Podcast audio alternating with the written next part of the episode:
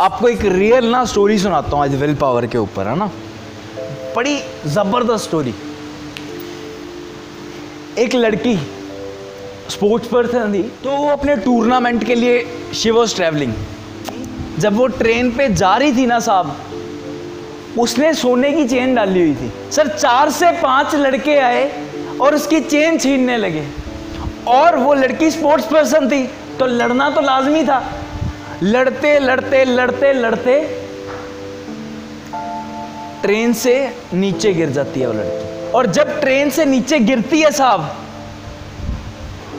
तो ट्रेन ऊपर चढ़ जाती है पैर कट जाता है। नाम लड़की का अरुणिमा सेना। सब पैर कट जाता है उसका। और आसपास कोई मदद के लिए नहीं होता कोई भी मदद के लिए नहीं। रात का समय वो लड़की बहुत चिल्लाती है, चीखती है, कोई मदद करो, कोई मेरी मदद करो। इतना चीखती है, इतना चिल्लाती है, पर वहाँ पर कोई भी नहीं था मदद करने के लिए। कटे हुए पैर को ना कीड़े काटते हैं, कीड़े काट रहे थे। सोच कर देखो कितनी तड़फ होगी। कटे हुए पैर को ना साहब कीड़े काट रहे थे। चूहे होते हैं रेलवे ट्रैक के पास, कभी आपने देखा होगा। चूहे बहुत होते हैं। चूहे मांस नोच रहे थे।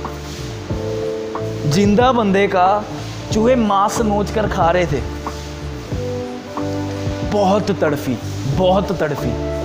बारह घंटे बाद जब सुबह हुई तो पास के गाँव के लोग जब ट्रैक से निकल रहे थे, उन्होंने देखा एक लड़की गिरी हुई है और उन्होंने जल्दी से उस लड़की को उठाया और उस लड़की को उठा के दिल्ली के एक हॉस्पिटल के अंदर एडमिट करवा दिया।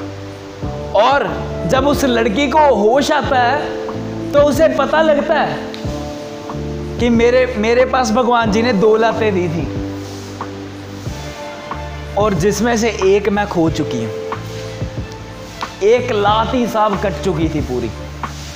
भगवान जी ने दो लातें दी थी, जिसमें से एक कट चुकी है बैकबोन में मल्टीपल फ्रैक्चर्स एक आधा फ्रैक्चर नहीं साहब मल्टीपल फ्रैक्चर्स सोच के देखो, अगर आप में से कोई भी लोग, भगवान जी कभी भी ऐसा ना करें कि आपकी ज़िंदगी में इतनी बड़ी कभी भी कोई प्रॉब्लम आए।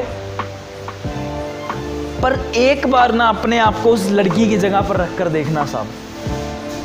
अगर ऐसी स्थिति आपकी ज़िंदगी में होती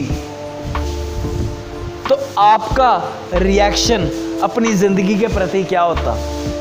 कि लुट गए। बर्बाद हो गए। ज़िंदगी खत्म होगी। स्पोर्ट छूट गया, काम गया, सब कुछ खत्म। ये सर नो सब कुछ खत्म। पर उस लड़की को जब होश आया तो उसके पास भी दो ही ऑप्शन थे। एक ऑप्शन था कि ये सोचना कि मैं बर्बाद हो गई, मैं खत्म हो गई, अब इस ज़िंदगी में जीने का कोई मकसद ही नहीं रहा। पर उसने वो ऑप्शन नहीं सेलेक्ट किया। उसने दूसरा ऑप्शन सेलेक्ट किया। और उस दूसरा ऑप्शन क्या था? वो लड़की कहती, कि अगर इतनी कठिनाइयों के बाद भी, वो लड़की कहती, अगर इतनी कठिनाइयों के बाद भी मुझे मेरे भगवान जी ने ज़िंदा रखा है तो ज़रूर मुझे कुछ बहुत बड़ा करना है। सर नो कहती, ज़रूर मुझे बहुत बड़ा करना है। और जैसे ही वो लड़की डिस्चार्ज होती है, एक पैर कटा हुआ होता है डिस्चार्ज होती है डिस्चार्ज होके हॉस्पिटल से सीधा ही जाती है बछेंद्री पाल के पास।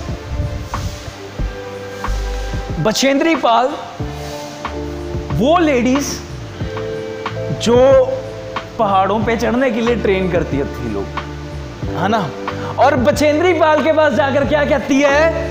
कहती, मैम मुझे माउंट एवरेस्ट पे चढ़ना है। कहाँ पर चढ़ना है? एक पैर के साथ। बचेंद्री पाल क्या कहते हैं आगे से? अरुणिमा, अगर तूने ये सोच ही लिया इस स्थिति के अंदर अगर तूने ये सोच लिया, तू माउंट एवरेस्ट तो क्लाइंब कर ही चुकी है, बस डेट फाइनल होनी बाकी है। अब तो बस डेट फाइनल होनी बाकी है। इतिहास में डेट लिखने वाली बाकी है। सब दोनों पैरों वाले लोग भी ना माउंट एवरेस्ट से आधा भी नहीं चढ़ पाते। आधा भी जब चढ़ते हैं ना तो सांस फूल जाती है साहब। और वो लड़की जिसके पास दो पैर थे, पर एक रह गया।